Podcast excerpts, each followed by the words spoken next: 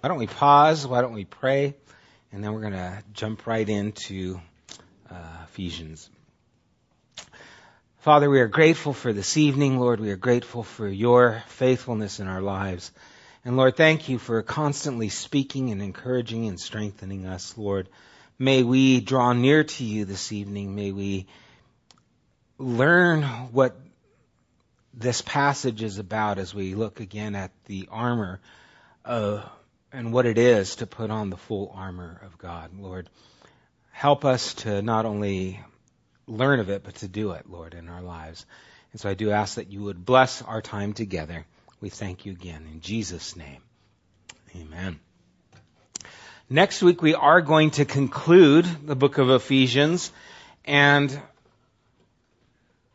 a couple of friends of mine who have done uh, the spoken word poetry. Both of them have been. There's four people who are involved with this, but two of them have been here on grassroots, who um, I've had interaction with, and at their church, I think it's out in Monrovia, the church that they attend. They went through the book of Ephesians, and as they finished it, four people came up and they recite the entire book of Ephesians. And they do it in a very uh, dynamic way, very animated, and it's very powerful. And so I have a video of it and we are going to, cause next week we're just going to have a few verses and then we're going to actually watch them go through the entire book of Ephesians. And I, I encourage you to be here. I was, uh, I was surprised how moved I was hearing them talk because you, you read these things and it's a powerful book, but just to see them and you can start to imagine how Paul would be talking to someone and, and just relating these things and it just came across very, very powerful. And so we're going to be doing that uh, next Wednesday night, so that'll be a treat, I think, for all of us. But anyway, we are in Ephesians chapter 6, and we are continuing with the armor of God. And what I want to do is actually start at verse 10. Even though we went through 10 to 13, I want to go from 10 all the way uh, to 18, um, actually to 17. And then we're going to finish actually 18 to 20 as well. But let's read starting at chapter 6, verse 10. It says, Finally, be strong in the Lord and in his mighty power. Put on the full armor of God so that you can take your stand against the devil's schemes. For our struggle is not against flesh and blood, but against the rulers, against the authorities, against the powers of this dark world, and against the spiritual forces of evil in the heavenly realms. Therefore, put on the full armor of God so that when the day of evil comes, you may be able to stand your ground, and after you have done everything, to stand. Stand firm then, with the belt of truth buckled around your waist, with the breastplate of righteousness in place, and with your feet fitted with the readiness that comes from the gospel of peace. In addition to all this, take up the shield of faith, with which you can extinguish all the flaming arrows of the evil one. Take the helmet of salvation and the sword of the Spirit, which is the Word of God. As you think of this illustration, you know, it's really good to see uh, these analogies. I mean, the way the human mind thinks, we, we often think in a, in a picture way. We, we put things into uh, context that we can identify with. You know, and it, many times it'll be an event that we've experienced, something that's happened in our lives. It might be in the past, and so what your mind does is it re- recreates that event and it brings context to whatever is there in front of you. And so someone will talk, talk to you about an event that happened and you interpret it based on your understanding, and your understanding is based on what you've heard, what you've studied, and what you've experienced. And so as you see these kinds of illustrations, they help put a, a framework on what's being said. And it's really a, a, great way to be able to teach or to be able to communicate is using these analogies because our minds start piecing things together. And so Jesus, you know, he'd say the kingdom of heaven is like a bread or a mustard seed or whatever these things are. And it's like, well, the kingdom of heaven isn't really like bread, but we understand based on the analogy what he means. And so the analogy gives us the context of, or the ability to grasp hold of it. And this is probably Paul's strongest analogy as he starts talking about the armor of God. And, you know, when you think of an analogy and just clothing yourself with something, it's interesting because men buy clothes, women buy outfits, right? It's like, what's the occasion? I need an outfit for that occasion. Oh, it's a tee, it's a whatever the occasion might be. You buy an outfit. Guys just, I get clothes. I get pants, I get shirts, whatever that, those things are. But here he's actually talking about clothing ourselves, outfitting ourselves. It was kind of interesting at the fundraiser in Lodi, we were told that it was casual. And so, you know, I had jeans on and I had a button shirt and you know, Corrine had some jeans on, and she had some you know uh, sandals on. And then some people start coming in, and some of the ladies come in with stilettos, you know, and just decked out. And it's kind of funny because the ladies had, you know, high heels and, and these dresses on, but the guys came in just with Bermuda shorts and, you know, loafers and a golf shirt.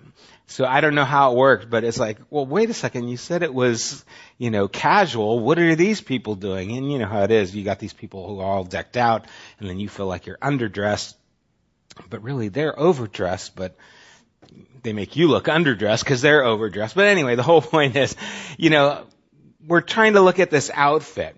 We want to dress for the occasion. We, we're, we're wanting to see why do we need this armor? Because remember the whole point of this book, and as we, we come to this conclusion here, it's connected to the whole point that Paul is making. You and I are a part of something much bigger than us. We are now citizens of heaven. We are seated in heavenly places. We're this new humanity in Christ. We are the people of God. We are the people who have this dynamic relationship with God. We are citizens of God's kingdom. And if we don't recognize that God has set us apart, sanctified us for a reason, then we won't understand why we need to be properly dressed. If we don't understand that there is intention and purpose for your life and for my life, that God has called us to do something, then we won't see the need to be dressed for that occasion. And it's, you know, a, a little bit, or can be a little bit disconcerting when he starts talking about us followers of Christ and he starts talking about this, you know, military kind of garb that we're supposed to be wearing because, you know, we think of Christ as, as being peaceful, but, you know, we are in a battle. It, it is warfare. It, it is something that we are needing to prepare ourselves and our lives for what's ahead of us. And the whole point of this putting on the armor of God is so that we can fulfill all the things that He has been talking about. Recognizing our position, recognizing who we are as followers of Jesus, and now taking that campaign and moving it forward. We talked about that a little bit last week, how we are a part of that campaign and, and your small battle might not understand the whole intent of the war, but you're part of that. And so we have to be clothed and ready for our part in the larger campaign. And so as we look at this analogy here, you know, he can't tell us exactly what needs to be done. He has to give us a picture. And the pictures he paints, I think, are ones that we can clearly understand. It, it, illuminates the essentials, really. This, this analogy illuminates the essentials of what it is, the character of the Christian life. truth, righteousness, faith. You know, there are soul's breath. It's food and drink. It's the things that we need to be the people who we are called to be. And these are the items that we use to gauge really our spiritual health. And so let's step into them. First in verse 14, he tells us that we should stand firm then with the belt of truth buckled around your waist. First, we have to fasten the belt of truth around us. Truth in the New Testament can sometimes be something that's a little abstract. It's true ideas regarding God. But more often it means true to the nature of something. Authentic. What is real. You know, when Jesus says, I am the way, the truth, what does that mean? It means the, who he is, what he represents, the fulfillment of all those things. And so the truth that he is is now a truth that we are connected to. But it's more than just connected to Jesus. It's connected to being a person who is genuine, authentic, and real. It's to be accurate, we're to present ourself genuinely before people and before God. It's in a sense, it's the bedrock of our life in God. Remember, God knows who we are and all the doubts we have and all the struggles we deal with. And before God, there is no secret. But oftentimes we live our lives in secret. And that's the great thing about the Celebrate Recovery is we all recognize our hangups. We all recognize we have our hurts. We all recognize the habits and things that we've developed. And so once we all acknowledge those things, then there's no longer the stigma of those things. But we pretend.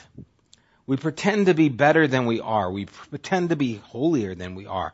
We pretend to be, you know, not as hurt as we are sometimes. And yet what really needs to take place is to be true to who we are. To be genuine.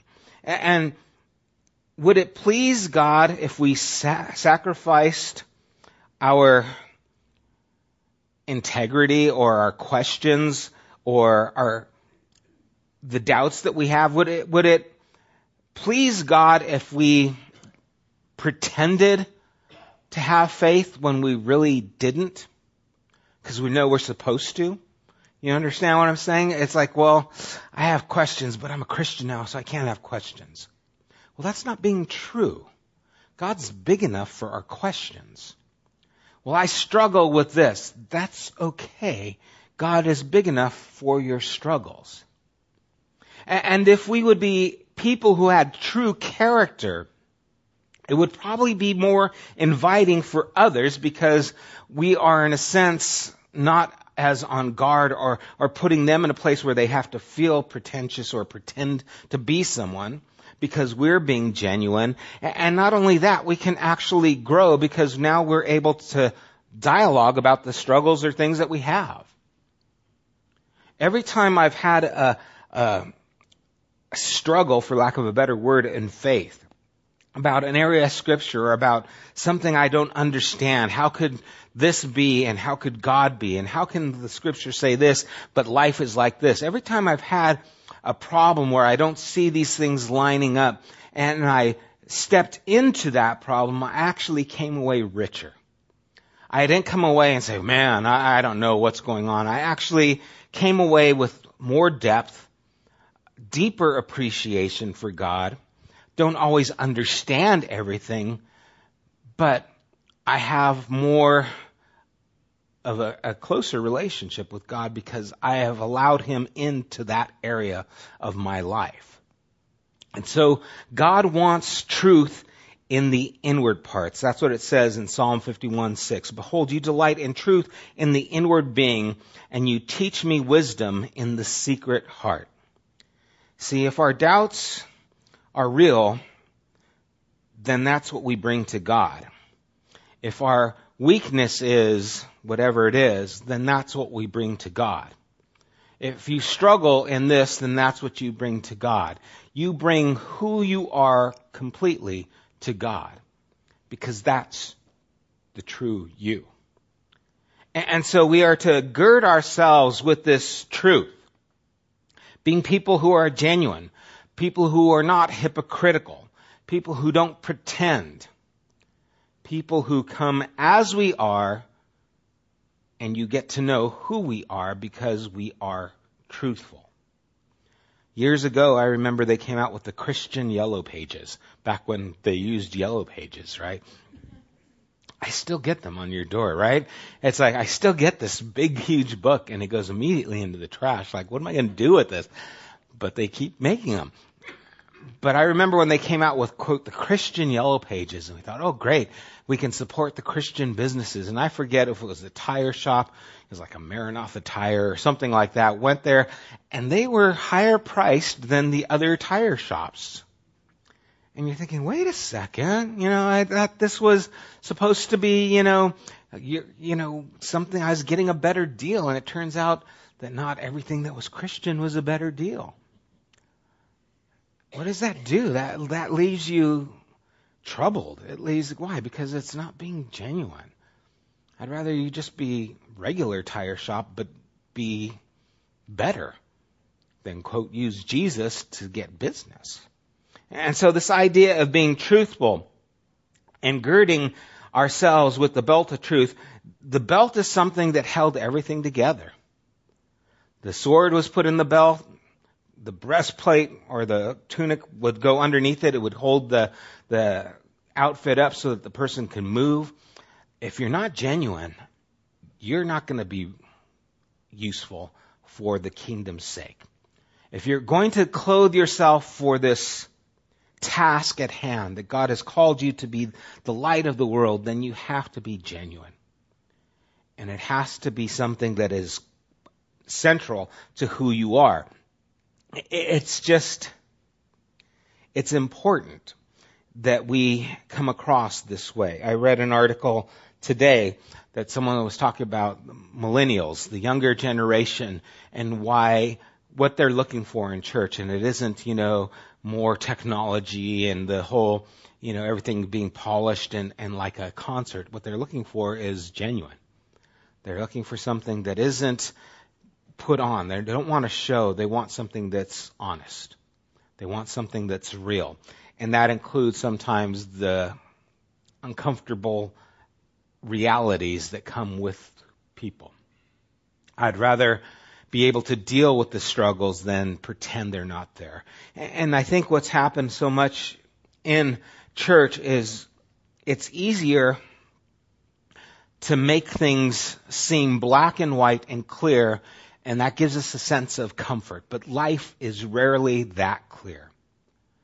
And so you have people who are in various places in life, and you want to just quickly put them in one category or the next. Oh, they're Christian, they're not Christian. Well, I think they know Jesus, but I think they're having struggles in these areas of their life. Well, that messes up my whole compartmentalizing thing. Well, that's probably because your compartmentalizing isn't adequate. It's not truthful. And so again, we need to be people who are truthful. People who are genuine. It's what we're called to do. And again, Christ is our model and he's the one who we are being shaped into his image. So all the doubts, all the hangups, all the problems that we have, we take before God and say, hey, this is me, this is where I'm at, and allow him to do his work in us.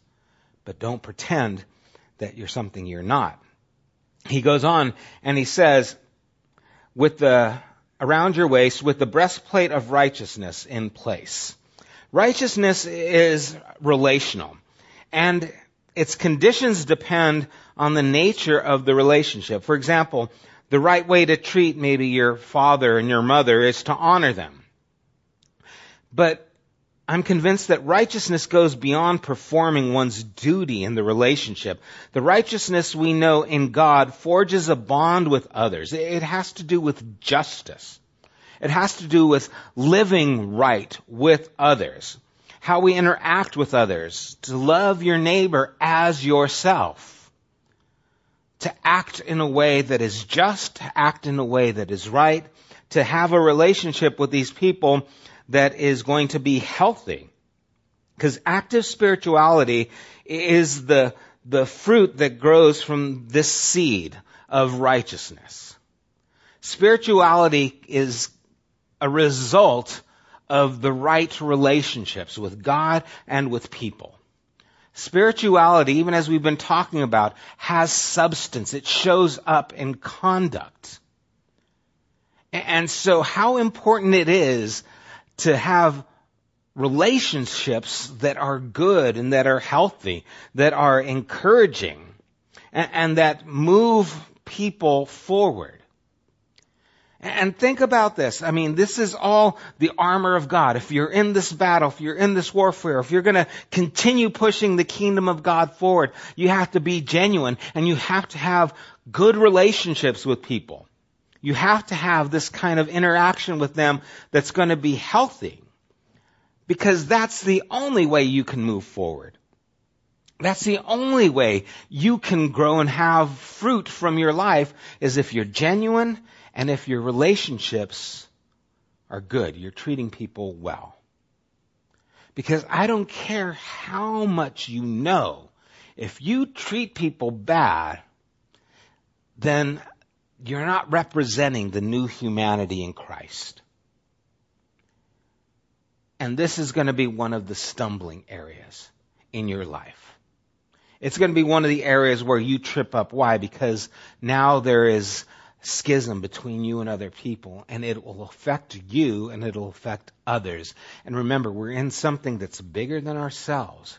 This isn't just about you. This isn't just about me. This is about us.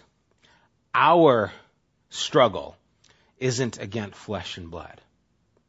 Together, we are moving forward, having this mentality.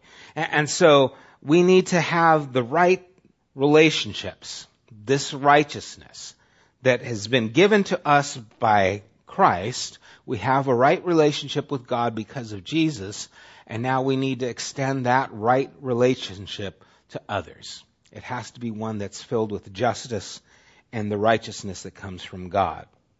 Verse 15, he says, and with your feet fitted with the readiness that comes from the gospel of peace. For a Roman soldier, reliable footwear ensured readiness, mobility, uh, steadiness, regardless of the terrain. No matter what the terrain was, they were able to move forward.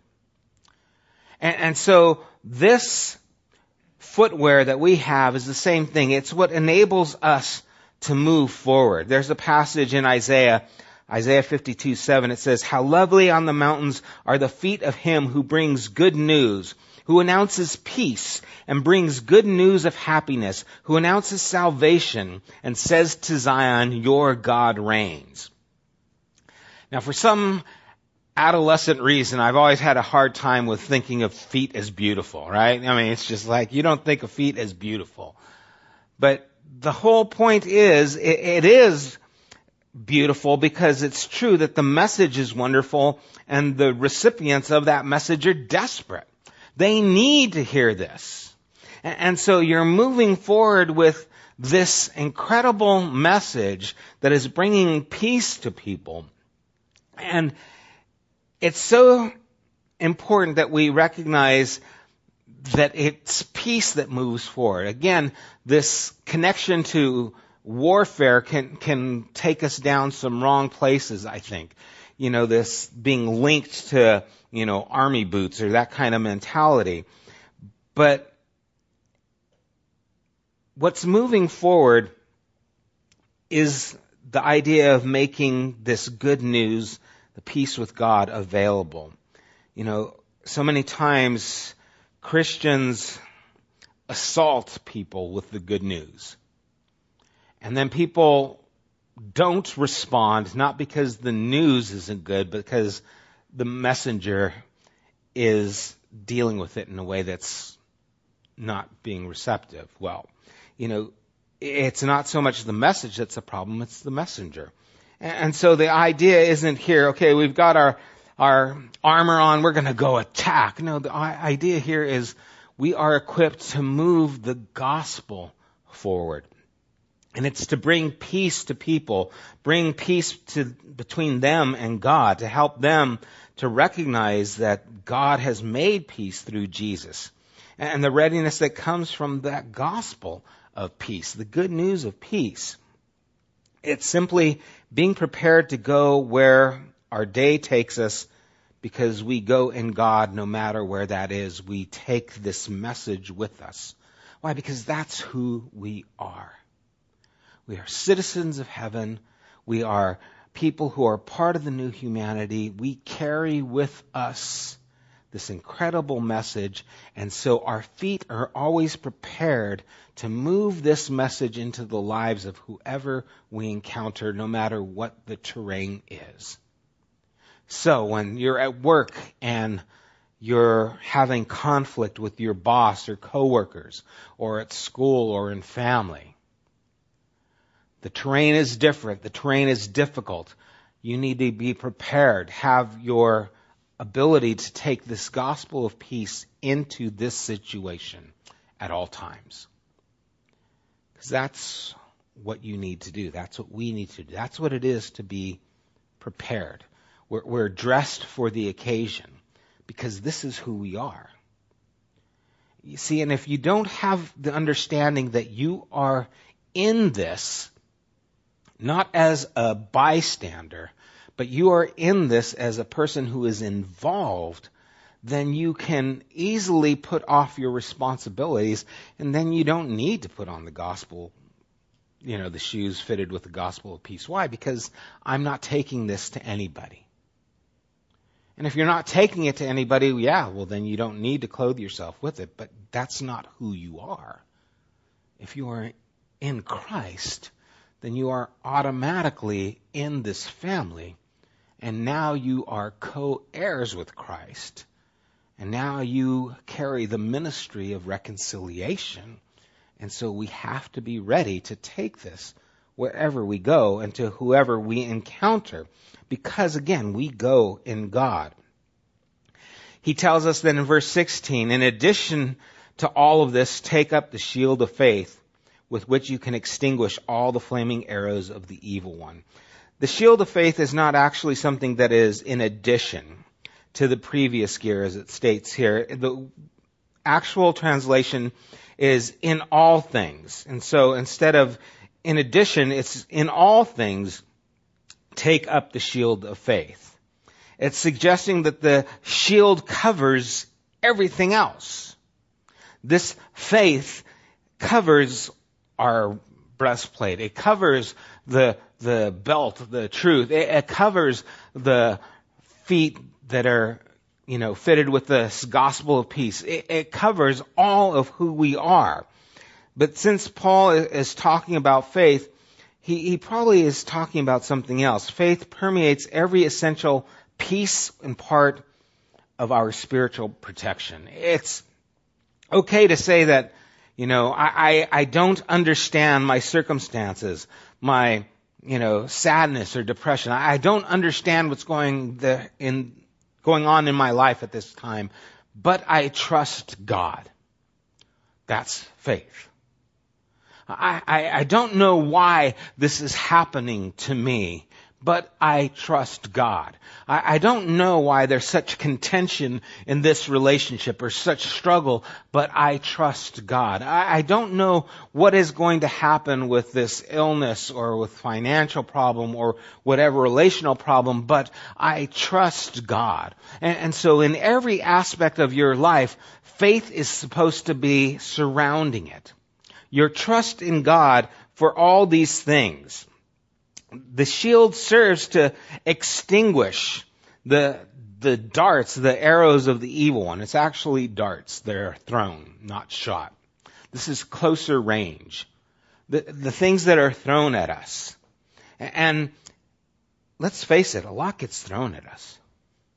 A lot of things get thrown at us from different places and different ways. At work, things get thrown at you. In your family, things get thrown at you. In the world in general, things get thrown at you. Health, lack of health, things get thrown at you. There's so much that is thrown at us. And you see, faith is what enables us to extinguish those things. It'd be great if they stopped them from getting to us, but it doesn't. But what it does is allow us to take that blow, but it doesn't affect us because our faith shields us from those things.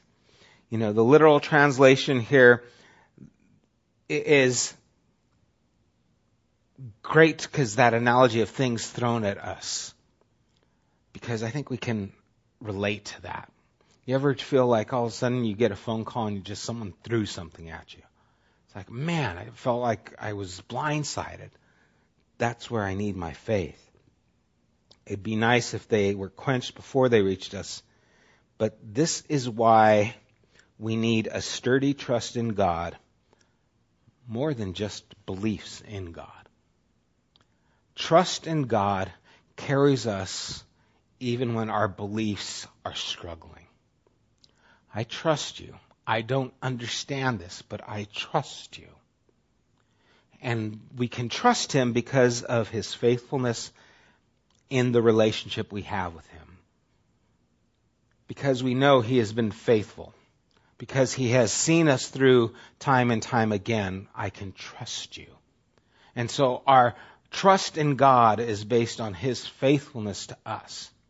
And now when we hit a circumstance like Job, even though he slay me, yet will I praise him. How could you say that unless you know him? You don't praise someone who's going to, quote, slay you. And the whole idea of Job is, I trust whatever comes from God's hand. I accept it because I believe in him. And so we need to recognize this is why we need this trust, this faith, and this is why it surrounds every aspect of our life. And then he goes on and he talks about take the helmet of salvation and the sword of the Spirit, which is the Word of God. The helmet of salvation is part of God's arsenal. Turn with me to Isaiah 59. Isaiah 59 starting at verse 15.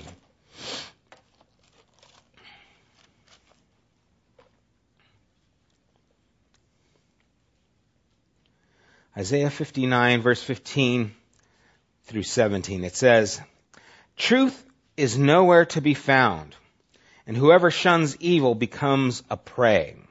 So truth is nowhere to be found. Truth is, the lack of truth is a problem here. What are we girding ourselves with? Belt of truth. The Lord looked and was displeased that there was no justice. No justice. There's no righteousness. He saw that there was no one. He was appalled that there was no one to intervene. So his own, his own arm achieved salvation for him, and his own righteousness sustained, sustained him. He put on righteousness as his breastplate and the helmet of salvation on his head. He put on the garments of vengeance and wrapped himself in zeal as in a cloak. And so this passage in Isaiah is really what Paul is gleaning from.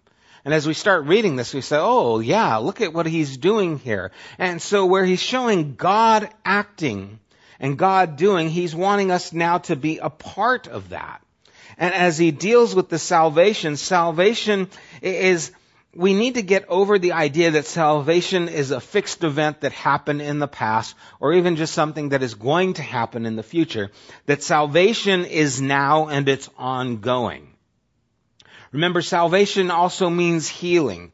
Salvation means wholeness. It's not just you said a prayer and you got saved. Salvation is continuing. It's something that is taking place in our lives now. We have been forgiven our sins and spread, you know, spared from the wages of sin, which is death. Eternal life is ours. It's ours now, but God continues to rescue us in many ways. So salvation is continuing on and on. God is healing our wounds, and throughout our lives, He's bringing us to wholeness. And he does it through a lot of ways. And so this helmet of salvation is something that we wear, understanding that God is at work in our lives, an awareness of this work that he is doing constantly, continually in our lives. Because if your faith is something that happened in the past and isn't taking place right now, how can you move forward this good news? How can you take it forward if it's something that just happened in the past? See, it loses its power. It's like the guy who, you know, was all state back in high school, but he's 30 years old now. And all he talks about is when he played football. And my senior year, I had the passing record and I did this. That's great. How many years ago was that? Well, yeah, that was 15 years ago or 20 years ago. Well, you know, that was great. What's happened in 20 years? Well, nothing. That's terrible. Salvation is something that we wear daily. It's something that God is doing in us regularly. It's meant to be an ongoing process because God is continuing to make us whole. There isn't a person I know, a follower of Christ, who is not in need of salvation every day. Some of the people who are the most together people I know struggle and need God's healing in some way, some form, some fashion. It's something we all need to do. And so now it becomes this helmet. It, becomes something that we wear, this awareness that God is working in my life, that I am being saved because of what Jesus has done and allows me to move forward. He goes on and he says, the sword of the Spirit, which is the Word of God. The sword of the Spirit, which is the Word of God. After all, we are, are cut by it as deeply as anyone. The sword of the Spirit, the Word of God is alive and powerful, sharper than any two-edged sword. It tells us in Hebrews chapter 4, verse 12. But something interesting that's here, Paul doesn't use the word logos for the word of God. Logos is a written word where we get the idea of scripture. He uses the word rhema, which is a spoken word. And here it's important because it's a message that is addressed to people in a situation. The sword of the Spirit is this word of God, the spoken truth of God that is given in the specific situation. You see, the, the Spirit can make the logos, the written word, the spoken word. We can take what is written and now we can speak it into the lives of people. We can take the truth of God that we have from scripture, but now we make it alive. And this is what we experience when we gather together. It's supposed to be what we experience. We actually encourage one another. We actually could speak into each other's lives. And that's the idea is that we can give encouragement. We can give people the truth of who God is, His love for them as we minister to them.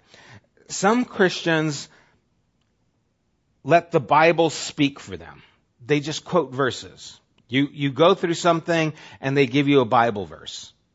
And no matter what it is, they just come out with Bible verses as if quoting a Bible verse is the end of the discussion.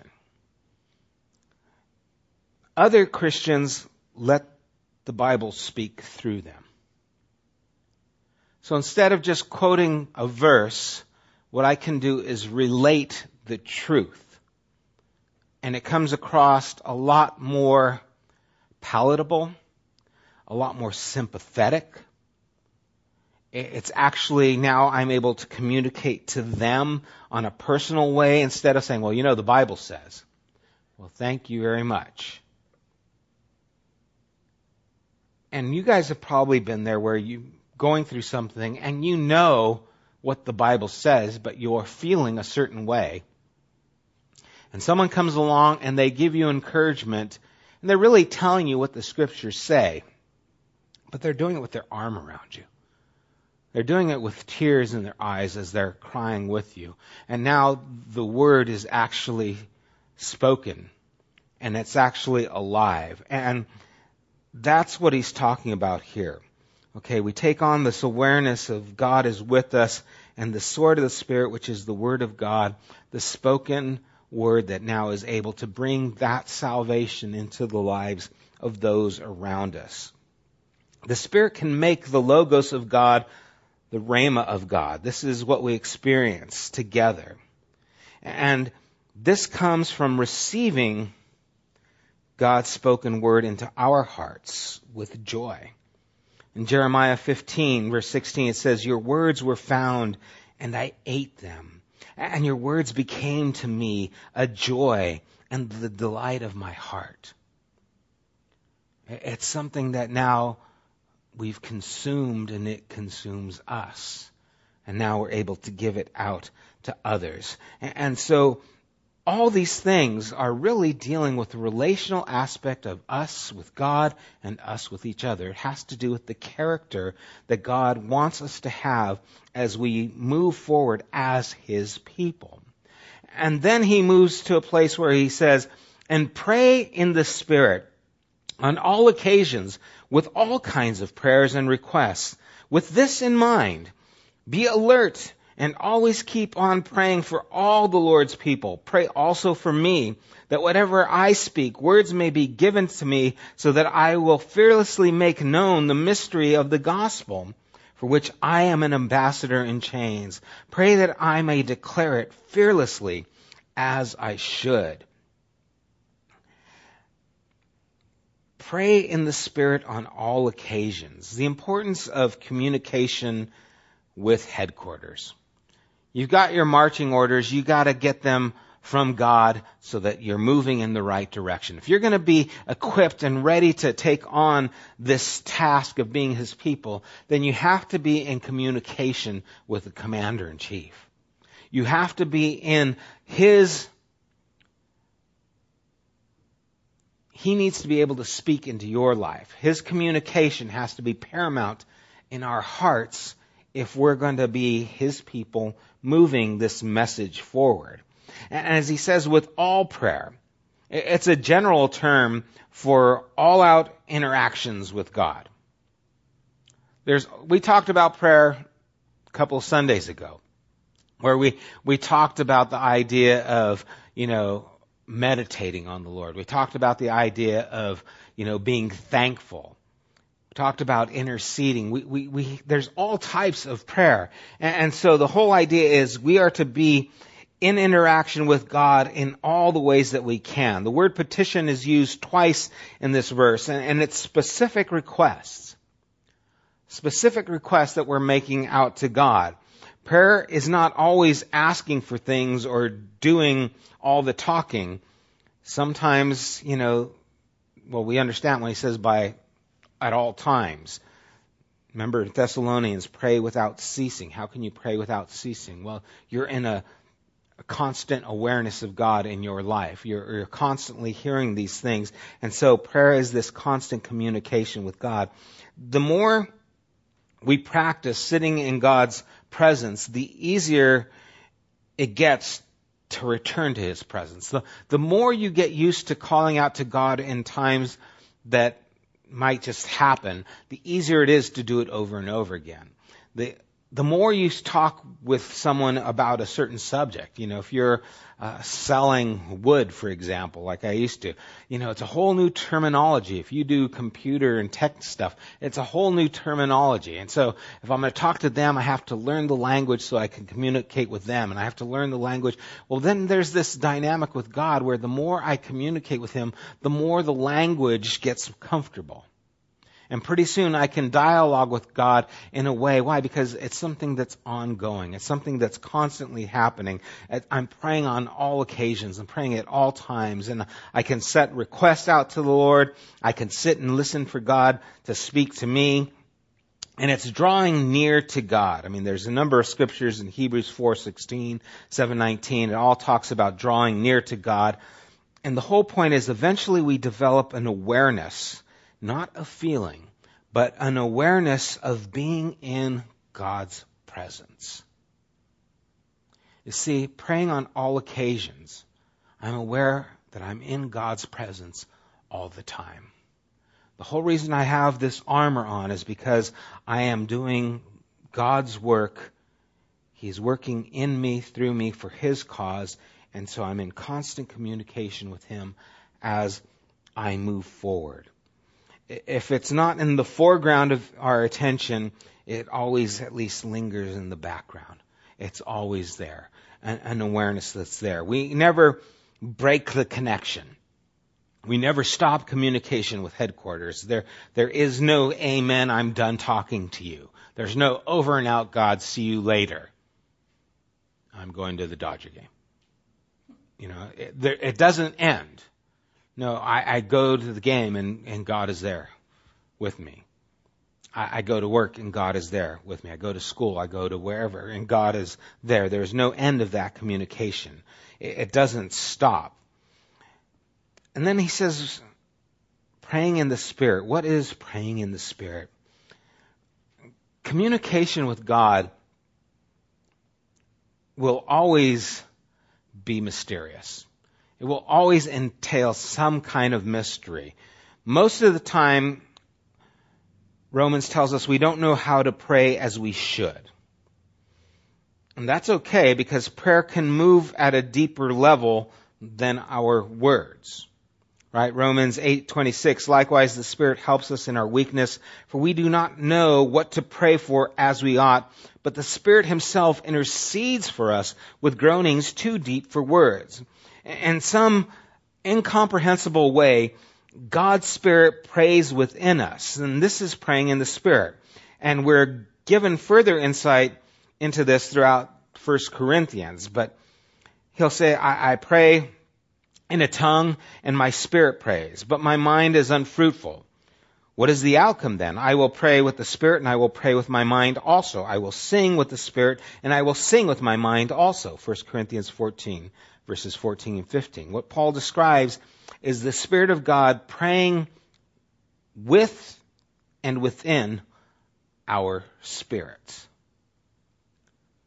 Remember, the whole point of this book is that you are now a part of this family.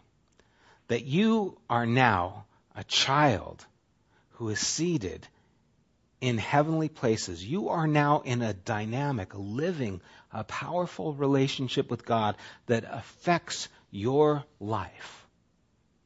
And when you pray, God's Spirit is also with you and is also praying.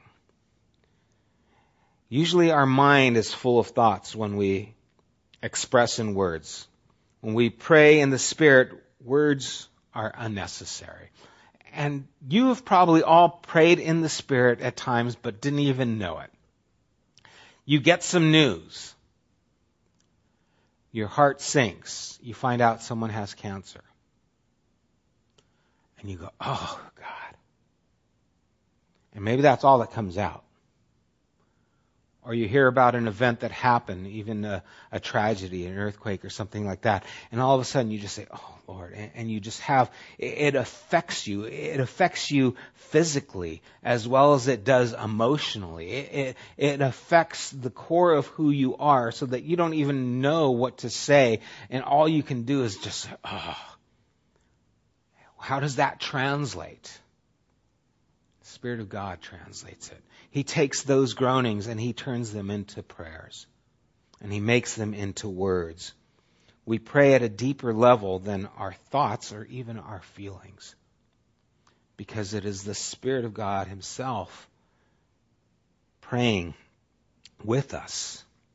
The mind is unfruitful. It's placed on hold or it's kind of in neutral.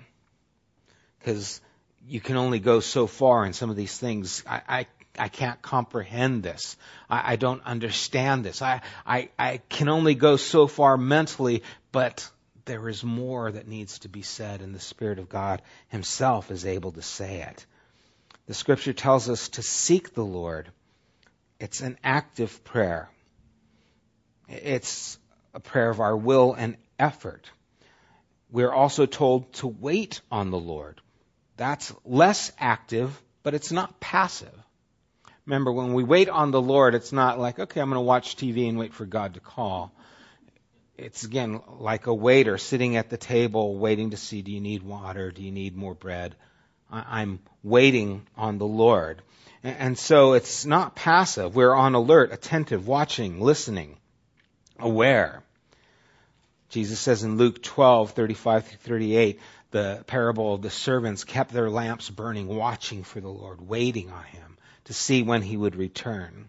We present petitions to God for ourselves, for others, and Paul says, for me. What did he want God to do for him? That when he opened his mouth, the right words would come out boldly. That he would be able to do this fearlessly. And he says that a couple of times, which gives us the impression that maybe he was actually a little scared. Maybe he was actually a little intimidated and said, I need your prayer so that I won't be. And that's kind of a heavy thought because Paul. We think, oh, he always was bold. But then he's asking for prayer in this. We look into his call to to this just idea of prayer where he is calling out to them. He says, to make known, I've been fearlessly to make known the mystery of the gospel for which I am an ambassador in chains. Pray that I may declare it fearlessly as I should. As he's so wrapped up in the mystery of the gospel, Jesus made known to the people and to us, he wants to be able to fearlessly present that to them. And so, kind of in concluding, I think that the symbolism of armor speaks to our inner need for security. Speaks to our inner need to be connected to God in a way that has support from God. We are, again, a part of this brigade. We are soldiers in His army. We are people doing His work. Only God does not secure our homes. He doesn't secure our income. He doesn't secure our health. What is it we're trying to protect with this armor? If it's not my finances, if it's not my health, what is the armor there to protect? Is it to protect our ideas of God, our concepts of theology? In prayer, I don't want to encounter more ideas. I want to encounter God. The defense is for our spirits and their connection with God. Whole idea for the armor is that we would stay connected to God and useful for God. That's why it's there. I need these things. I need to be truthful. Why? Because then I'm not playing games with God. I need to be a person of justice because if I hold iniquity in my heart, it's going to affect my relationship with God. I, I need to have faith that God is with me in all these situations. I need to recognize that He is at work in my life. All these things are to keep my connection with God alive and dynamic. I can be in the world doing God's will, and my inner life is shielded. No matter what is thrown my way, it won't affect my ability to do the task at hand. The world may break my body, it can break my mind, but it cannot touch my spirit. And if the physical peace and security we desire doesn't continue or doesn't happen, we can prepare ourselves for the adventure that is ahead, whatever that might be we can prepare ourselves for that adventure to know that God is with us and that He will continue with us whatever may happen. And so we have to show kindness. We have to show forgiveness. We have to be merciful, generous, compassionate. No matter what happens to us, we have to continue the things that God has shown towards us, towards those who we encounter because that's what it means to be his disciple, his soldier, a person who's equipped for the task that is at hand. Let's pray.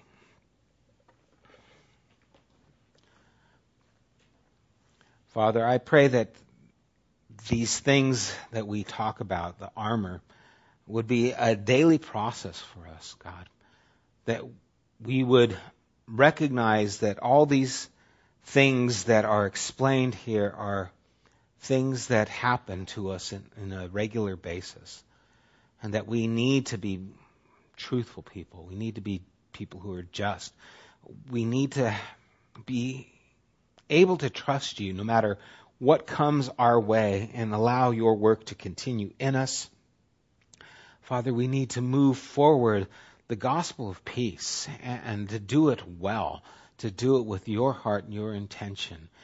And Lord, might we recognize the importance of communication with you, prayer at all times, Lord, because if we aren't talking to you, how can you be talking to us? If we aren't open to communication, Lord, we are going to find ourselves stranded and confused. And so may we stay in constant communication.